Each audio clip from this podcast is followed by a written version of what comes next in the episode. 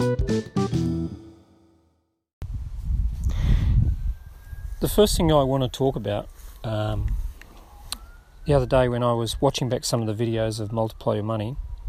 Oh, by the way, I'm Andrew Priestley. Welcome to a an audio version of Multiply Your Money. Just to break it up. But um, I was watching some of the videos that are on Facebook and on LinkedIn that I've been doing about Multiply Your Money, and I, you know those moments where you look at it and you go, "Oh God, I hope I'm not coming across." like you know like a like those guys that they're perfect you know i've got the great game um, you know i've got a perfect game going here and you know i'm amazing you're not you know i've got all this money stuff worked out you haven't that sort of stuff you know because um, the truth is that you know i mean you got to think how did i come up writing a book called you know the money chimp which is you know i wrote a book called the money chimp which uh, was on Amazon. It's been on Amazon since 2016, and it's a bestseller, right? But how did I end up writing a book like that? Um, well, I, you know, the story I tell is that you know I was I had someone in mind when I wrote that book because they were asking, well, how do you manage your money? But the question is, how did I become a good manager of my money? And you know, the truth is that you know I'm not perfect. I've had some terrible mistakes with money. I've lost a lot of money. Um, and you know I'm mature enough and responsible to accept responsibility for that. That uh, those mistakes were mine, and um, you know, lot a lot of money. I'm talking about a lot of money, right? And I, and and I know that sinking feeling when you should have more money and you don't. You don't have more money, right? You've got oh shoot, how did that happen?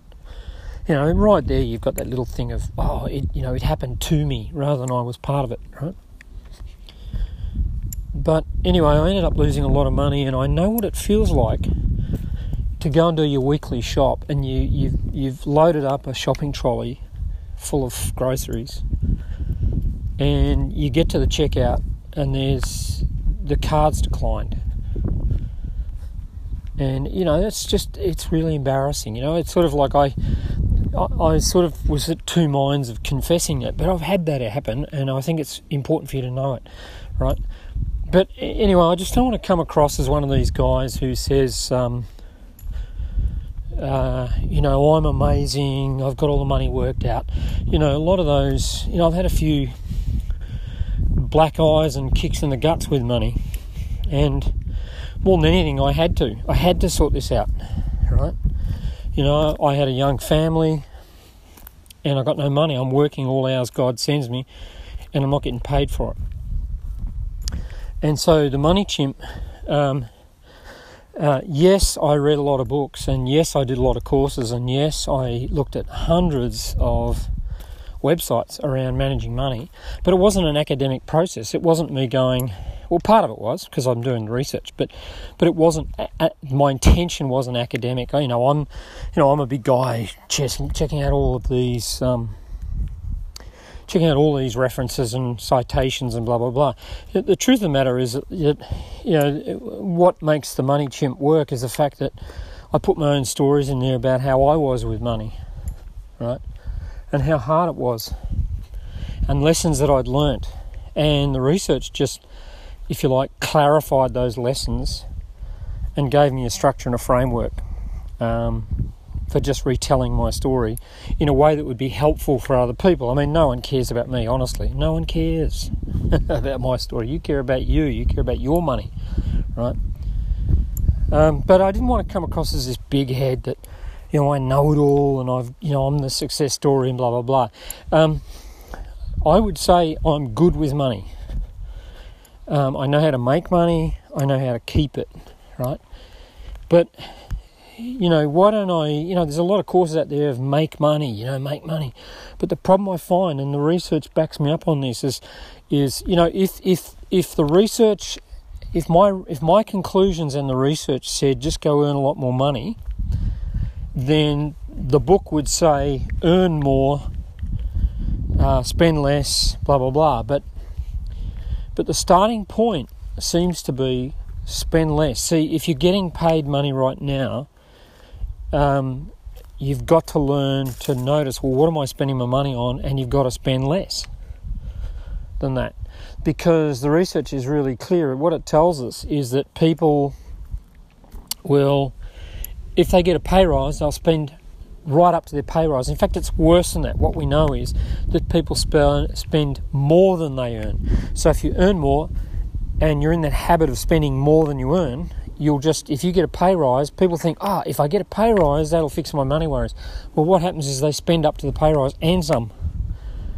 And uh, I wish that wasn't true, but that is true. That's most people. Okay, most people, you know, like I remember once I was earning seven hundred dollars a week and I got a pay rise to nine hundred dollars a week. Well, you know what? I spent right up to the nine hundred dollars. I didn't go. Well, we know how to live on seven hundred, uh, so let's just start sucking away two hundred dollars a week. No, we spent right up. It's just human nature, you know, to go. Wow, it, it feels like feels like a present or a gift or something like that. But the problem with it, it's so short-sighted. Anyway, uh, I get to this point in my life where it's so bad that I'm looking around for how to fix my life up. And it's it's the late 80s, early 90s, perhaps probably the late 80s, I'd say. And I come across um, I come across this speaker called Diana Matthew, and Diana Matthew's written a book called The Money Tree, which I don't think you can get anymore. It's not available. I think the reason being, I think I contacted Diana and she said, well, you know, it was a good book for the 80s because we all dealt with cash. You know, we it was in the days when we got paid at pay packet and you, you took your cash home and you could use her system because it was a, we were cash based, right? It's a bit harder with plastic and with direct digital money because you can't allocate physical cash to, to packets, right? But uh, but anyway, I read her book, and her story was really compelling because she was a really smart person, really qualified, really smart. And this is the thing that you've got to watch that, you know, I meet so many people who are incredibly smart, um, incredibly talented, they've got good jobs, you know, qualified, clever people, and yet they're broke. They've got no money. And Diana was in that category. So she's got this really great job. And I think it was it must have been about 1987 because it was when the recession hit, right? So she's made redundant, and the thing is, she's got this really great job, and on the strength of that, she goes out and she she gets a loan to buy a brand new thirty-two thousand dollar car, which in, in 1987 was a lot of money, right? So she's she's um, she's I think I think it was that amount of money, but it was a lot of money anyway, right? It may not have been 32,000, it might have been 25, but it, I know it was a lot for the time. But she's got a brand new car. Anyway, uh, she goes to work and she gets told she's been made redundant. Um, she's been retrenched. Um, and no severance. So, you know, there's no two weeks in lieu of or one month in lieu of. It's just you finish up Friday, we've paid you up to Friday, that's it, done. And she's and in fact what you need to do is grab your stuff and leave right now. And um, and as, as I understand it the story goes is she's she leaves stunned. She's absolutely stunned and she's driving home. And uh, somebody nudges her and she ends up uh, running off the road and crashing this car, ends up in hospital. And when she uh, is talking about the car loan and stuff like that, she discovers that the car's not insured. And so what happens was that the car company she can't make the repayments and stuff. So what they did was they they took the car um, and they they collapsed her loan but they left her with $8,000, an $8,000 um, payout. So, in other words, she doesn't have a car anymore and she owes, still owes the finance company eight grand, right, to bail out of this problem. And she loses her house, so it's like a house of cards, it just falls apart. So she loses her job, she crashes her car, she ends up in hospital. Uh, she loses her house and it just goes downhill from there and and then she finds she's thousands of dollars in debt to a finance company and on her credit card. She's living off her credit card. And the question was, you know, at that point, you can see life's pretty bad. The fact that she had, she was married, and I think her marriage breaks up as well, but she had a child. And she said that probably the fact that she had a child was the only thing that stopped her from doing something worse with that. Okay? So, I'm out for a walk talking about this. Come here. That's a girl. So I'm out walking my dog, and there's other people walking with their dogs, and I think it's going to be a a bit of a Barney. So, on the strength of that,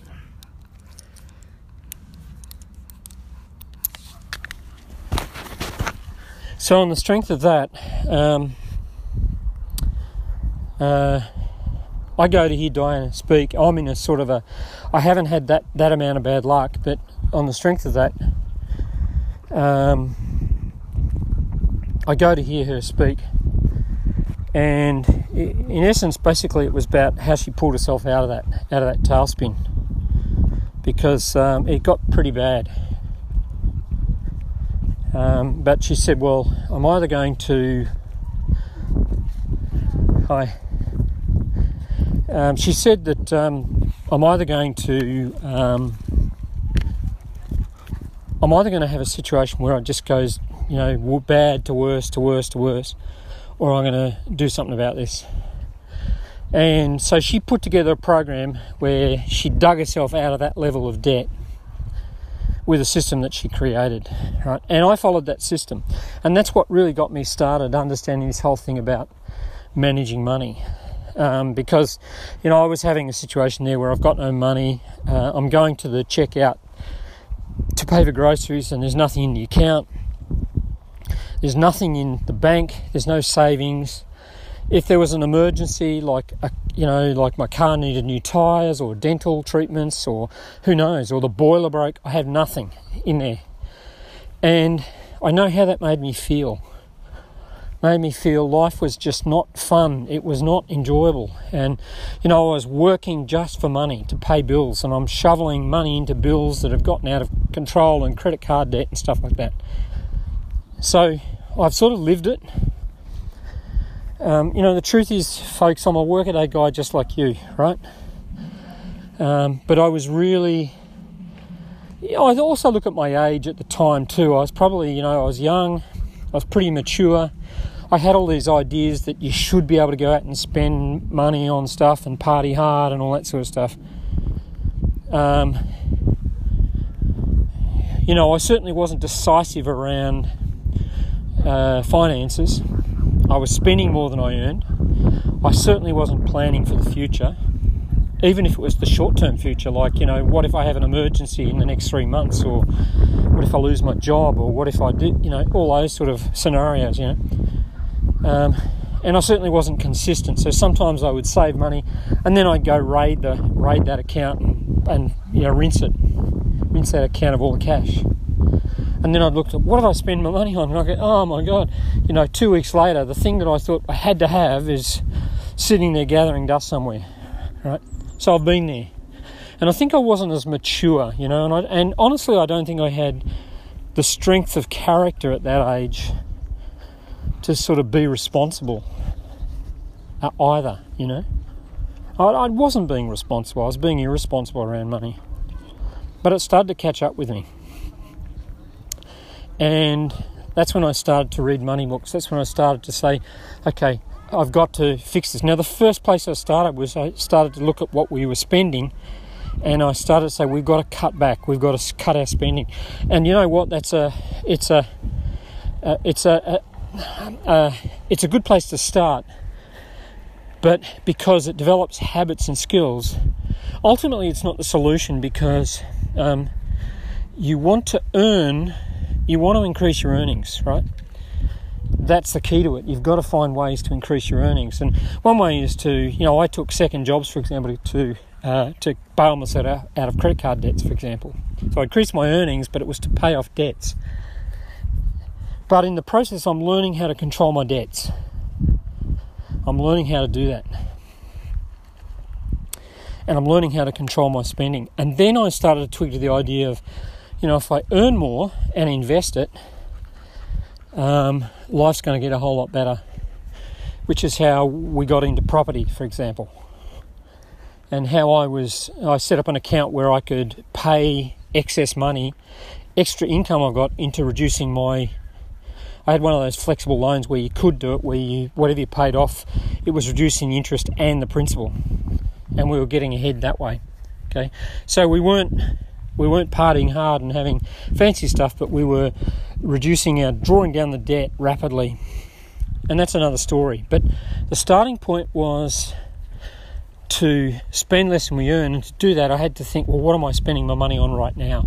But I think the real secret was that the four things that I, I if I look back and reflect on it, it was I was a lot. I started to approach money with a lot more maturity.